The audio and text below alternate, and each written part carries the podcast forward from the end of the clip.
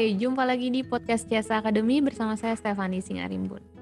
Hari ini Bapak Ibu rekan-rekan pendengar podcast Jasa Academy, kita akan bahas sesuatu yang mungkin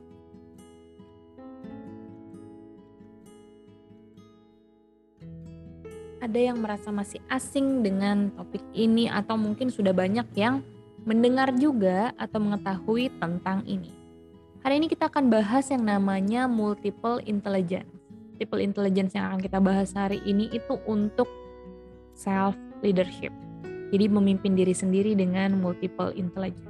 Nah sekarang ini ya Bapak Ibu rekan-rekan sekalian eh, lingkungan kita, situasi kita sekarang ini penuh dengan ketidakpastian ya, penuh dengan eh, perubahan-perubahan yang sangat cepat sekali ya dari pandemi sekarang jadi endemi gitu ya kemudian peraturan-peraturan yang ada sekarang ini juga berubah-ubah dari waktu ke waktu. Peraturan misalnya eh, perjalanan seperti apa peraturannya peraturan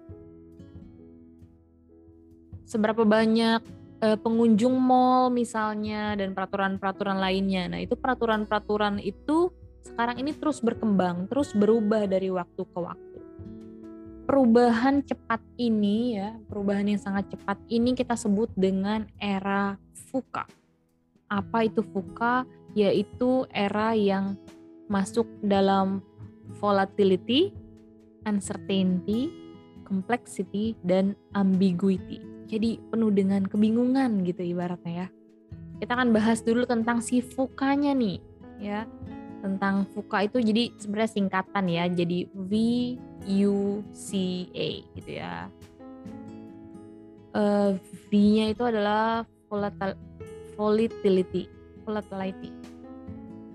V-nya itu adalah V-nya itu adalah V-nya itu adalah volatility yang artinya uh, semua serba cepat semua serba berubah-ubah. U-nya itu uncertainty ketidakpastian, C-nya itu complexity, kompleks gitu ya. Segala sesuatu sekarang udah nggak ada yang sederhana kayaknya ya, cuma warung makan aja yang sederhana, yang lainnya udah kompleks. Kemudian A-nya adalah untuk ambiguity. Karena kita semua belum pernah nih merasakan situasi ini. Belum pernah merasakan situasi ini sebelumnya, jadi tidak punya pengalaman sebelumnya. Kalau kita nggak punya jangkar, kita akan terbawa arus dengan situasi sekarang ini kalau misalnya kita jadi seorang pemimpin, kita bisa terbawa arus nih. Efeknya banyak. Kalau kita tidak memimpin diri kita, kan tadi eh, podcast kita hari ini adalah self leadership ya. Kalau kita tidak bisa memimpin diri kita, maka kita bisa terbawa arus. Efeknya bisa banyak nih kalau kita terbawa arus. Bisa jadi kelelahan saat bekerja, stres, dan bahkan bisa mengganggu mental health kita. Jadi gimana nih caranya untuk kita bisa uh, survive, gimana kita bisa bertahan di situasi fuka ini? Kita bisa bertahan dengan memulainya dari kita sendiri, dari diri kita sendiri. Kalau kata salah satu e-commerce ya, mulai aja dulu gitu ya. Nah, kita bisa memulai dengan diri kita sendiri, dengan memimpin diri kita atau bahasanya istilahnya kita sebut dengan self leadership apa sebenarnya sih self leadership itu? Self leadership adalah kemampuan untuk memimpin diri untuk mencapai tujuan personal dan profesional. Jadi ada dua tujuan ya, kita memimpin diri kita untuk mencapai tujuan personal kita sebagai individu dan tujuan profesional kita di tempat kerja kita. Gimana caranya supaya kita bisa mencapai hal tersebut? Itu dengan kita memiliki pemahaman terlebih dahulu siapa diri kita apa yang kita inginkan, apa yang mau kita capai, dan kita harus memiliki kemampuan untuk mengontrol emosi dan perilaku kita. Ada sebuah quotes ya Bapak Ibu rekan-rekan sekalian tentang self leadership nih. Quotesnya bunyinya gini nih. You will have to understand yourself because the hardest person you will ever have to lead is yourself. Second, to be an effective leader, you must take responsibility for your own development.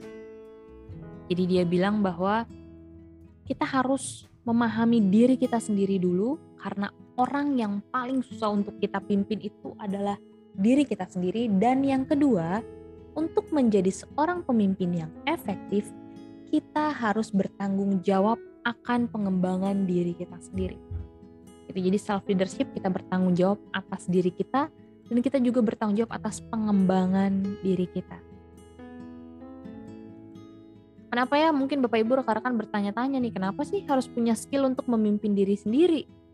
Namanya memimpin biasanya memimpin orang lain. Kok kali ini kita membahasnya tentang memimpin diri sendiri? Saat kita bisa memimpin diri kita sendiri, kita tuh bisa lebih sadar diri Bapak Ibu. Apa yang mau kita lakukan, hal apa yang kita butuhkan gitu ya. Kita tahu kita mau ke mana, kita tahu kita butuh apa. Selain itu, manfaat dari kita bisa memimpin diri sendiri adalah kita jadi lebih pede nih. Karena kita tahu apa tujuan kita, jadi kita tahu memilih caranya gimana, memilih rekan kerja kita seperti apa, memilih partner kita seperti apa untuk mencapai tujuan kita tersebut. Nah, kemudian kita juga jadi lebih efisien balik lagi karena kita tahu tujuan kita kita jadi efisien. Jadi nggak ke mana-mana. Ibaratnya mau ke Bandung ya kita tahu tujuan kita ke Bandung kita tahu tujuan kita mau ke mana kita nggak ke mana-mana tuh. Bagaimana cara mencapai Bandung itu udah ada breakdown. Kita juga bisa mengurangi stres ya di tengah lingkungan yang sangat terombang-ambing sekarang ini kita bisa mengurangi stres kita. Kita bisa lebih tenang karena tahu tujuan kita. Gimana caranya ya supaya kita bisa memimpin diri kita sendiri Nah, kunci utama saat kita mau belajar memimpin diri kita sendiri adalah memiliki pola pikir yang bertumbuh. Atau bahasa kerennya itu istilahnya adalah growth mindset. Growth mindset inilah yang akan membantu kita untuk mengembangkan diri kita kalau kita mau belajar hal baru. Ya, jadi kalau seseorang punya growth mindset, punya pola pikir yang bertumbuh, nah dia dengan mudah bisa mempelajari hal-hal baru bisa menjadi diri yang lebih baik dari sebelumnya.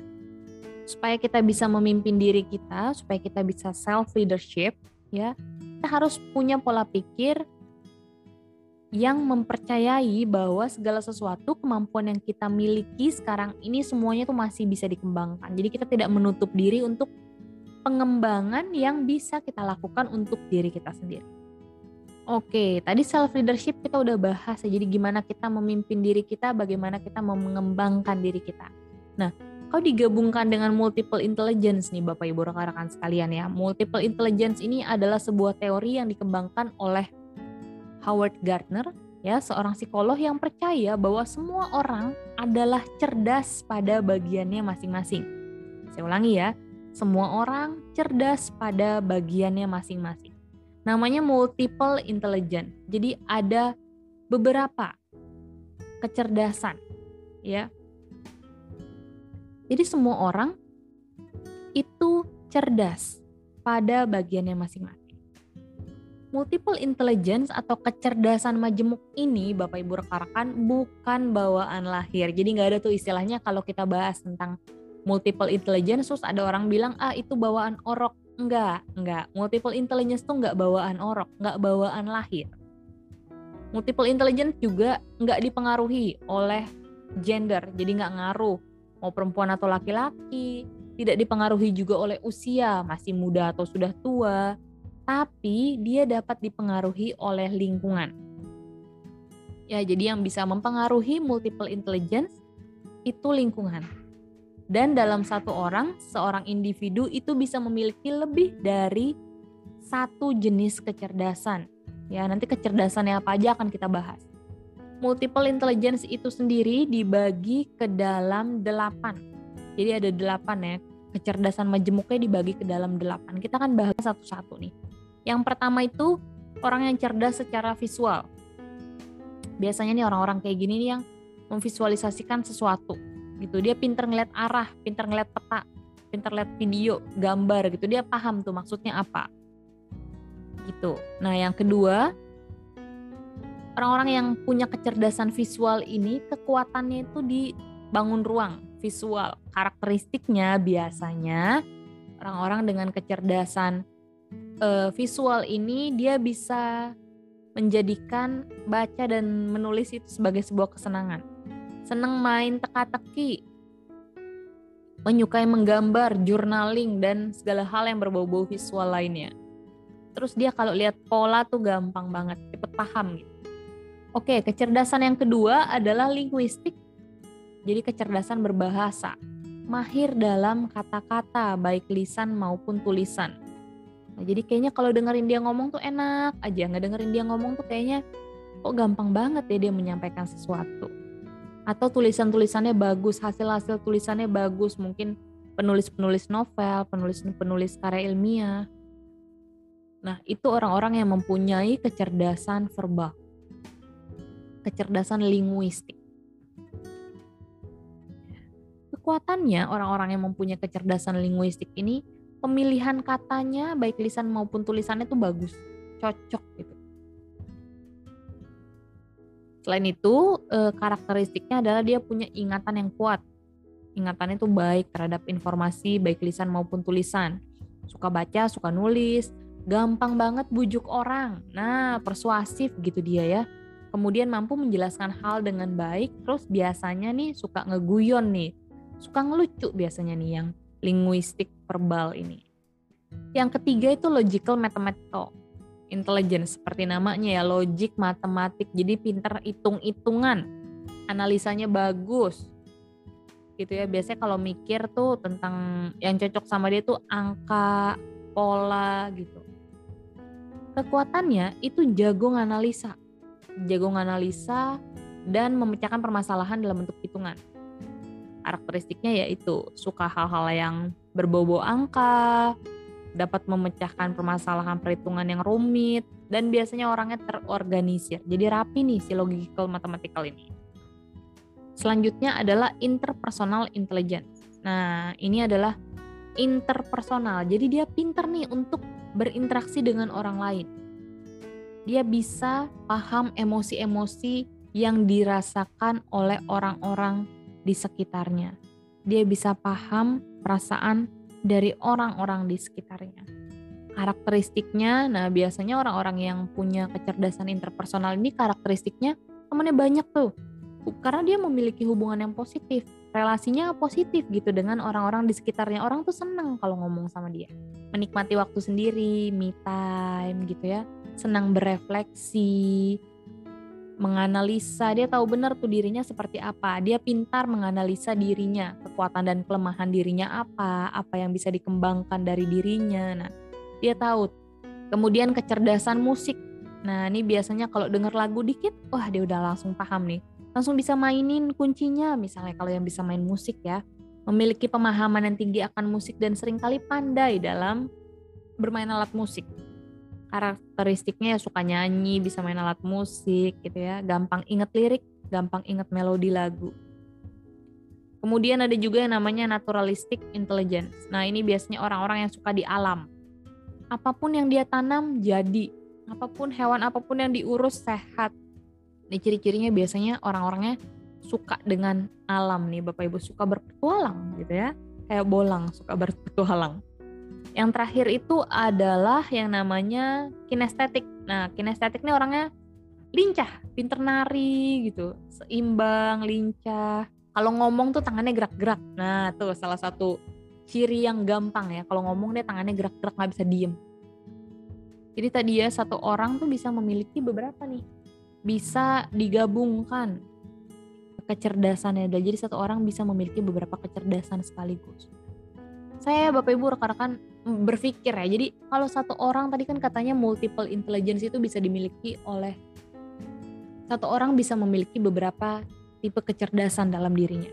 Kebayang ya Bapak Ibu rekan-rekan kalau satu orang memiliki semakin banyak kecerdasan yang dia miliki maka semakin tidak tergantikan dirinya ya. Semakin unik kan dia jadi semakin unik, dia jadi semakin spesial gitu. Kalau dia misalnya kecerdasan yang dalam dirinya tuh banyak. Dia cerdas di matematika dia cerdas di musik dia lincah gitu ya. Kemudian linguistiknya bagus. Nah semakin banyak kecerdasan itu semakin juga kita memiliki nilai lebih dari diri kita untuk diri kita. Gimana nih kita menghubungkan multiple intelligence? Tadi kalau udah denger ya misalnya Bapak Ibu rekan-rekan mendengarkan oh ternyata sudah mengetahui nih akhirnya saya tipe yang mana? Saya memiliki kecerdasan yang mana nih dalam diri saya? Gitu. Gimana cara menghubungkannya? Menghubungkannya dengan cara berpikir growth mindset, berpikir bertumbuh ya. Berpikir bertumbuh artinya kita terbuka bahwa apa yang kita punya, kita tahu nih, kita cerdas di bidang misalnya musik tadi ya. Nah, kita tahu gimana cara mengembangkannya. Hal-hal apa yang bisa kita gunakan dalam pekerjaan kita. Karena kalau kita growth mindset, kita tidak membatasi apa yang sudah kita miliki, tapi kita mau mengembangkan diri kita. Kemudian yang kedua adalah mengenali diri kita lebih lagi. Apa ya kekuatan saya sekarang ini? Apa ya kemampuan saya sekarang ini? Apa yang harus kita kembangkan ya selanjutnya? Tadi kita yang pertama ya gimana caranya menghubungkan multiple intelligence dengan pekerjaan kita. Tadi udah berpikir bertumbuh, kemudian kita mengenal diri kita, yang terakhir itu adalah menggali lebih dalam. Menggali lebih dalam tuh maksudnya apa? Menggali lebih dalam tuh kita cek lagi nih bagian mana yang bisa kita terapkan, multiple intelligence mana gitu ya, kecerdasan kita yang mana yang bisa kita terapkan supaya kita bisa menjadi seseorang yang lebih maksimal. Gitu. Jadi intinya gimana caranya untuk kita bisa mengaplikasikan multiple intelligence kecerdasan yang sudah ada pada diri kita ini yaitu dengan mengenali diri kita menggali lebih dalam lagi siapa kita, apa kekurangan dan kelebihan kita, seperti apa pekerjaan kita, kemudian dikombin. Jadi digabungkan antara apa yang sudah kita miliki dan apa yang kita butuhkan di pekerjaan kita, support seperti apa yang dibutuhkan pekerjaan kita. Kemudian kita juga membuka diri untuk terus berkembang, untuk terus growth, sehingga akhirnya kita bisa menjadi individu yang lebih maksimal.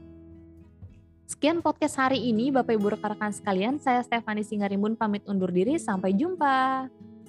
thank you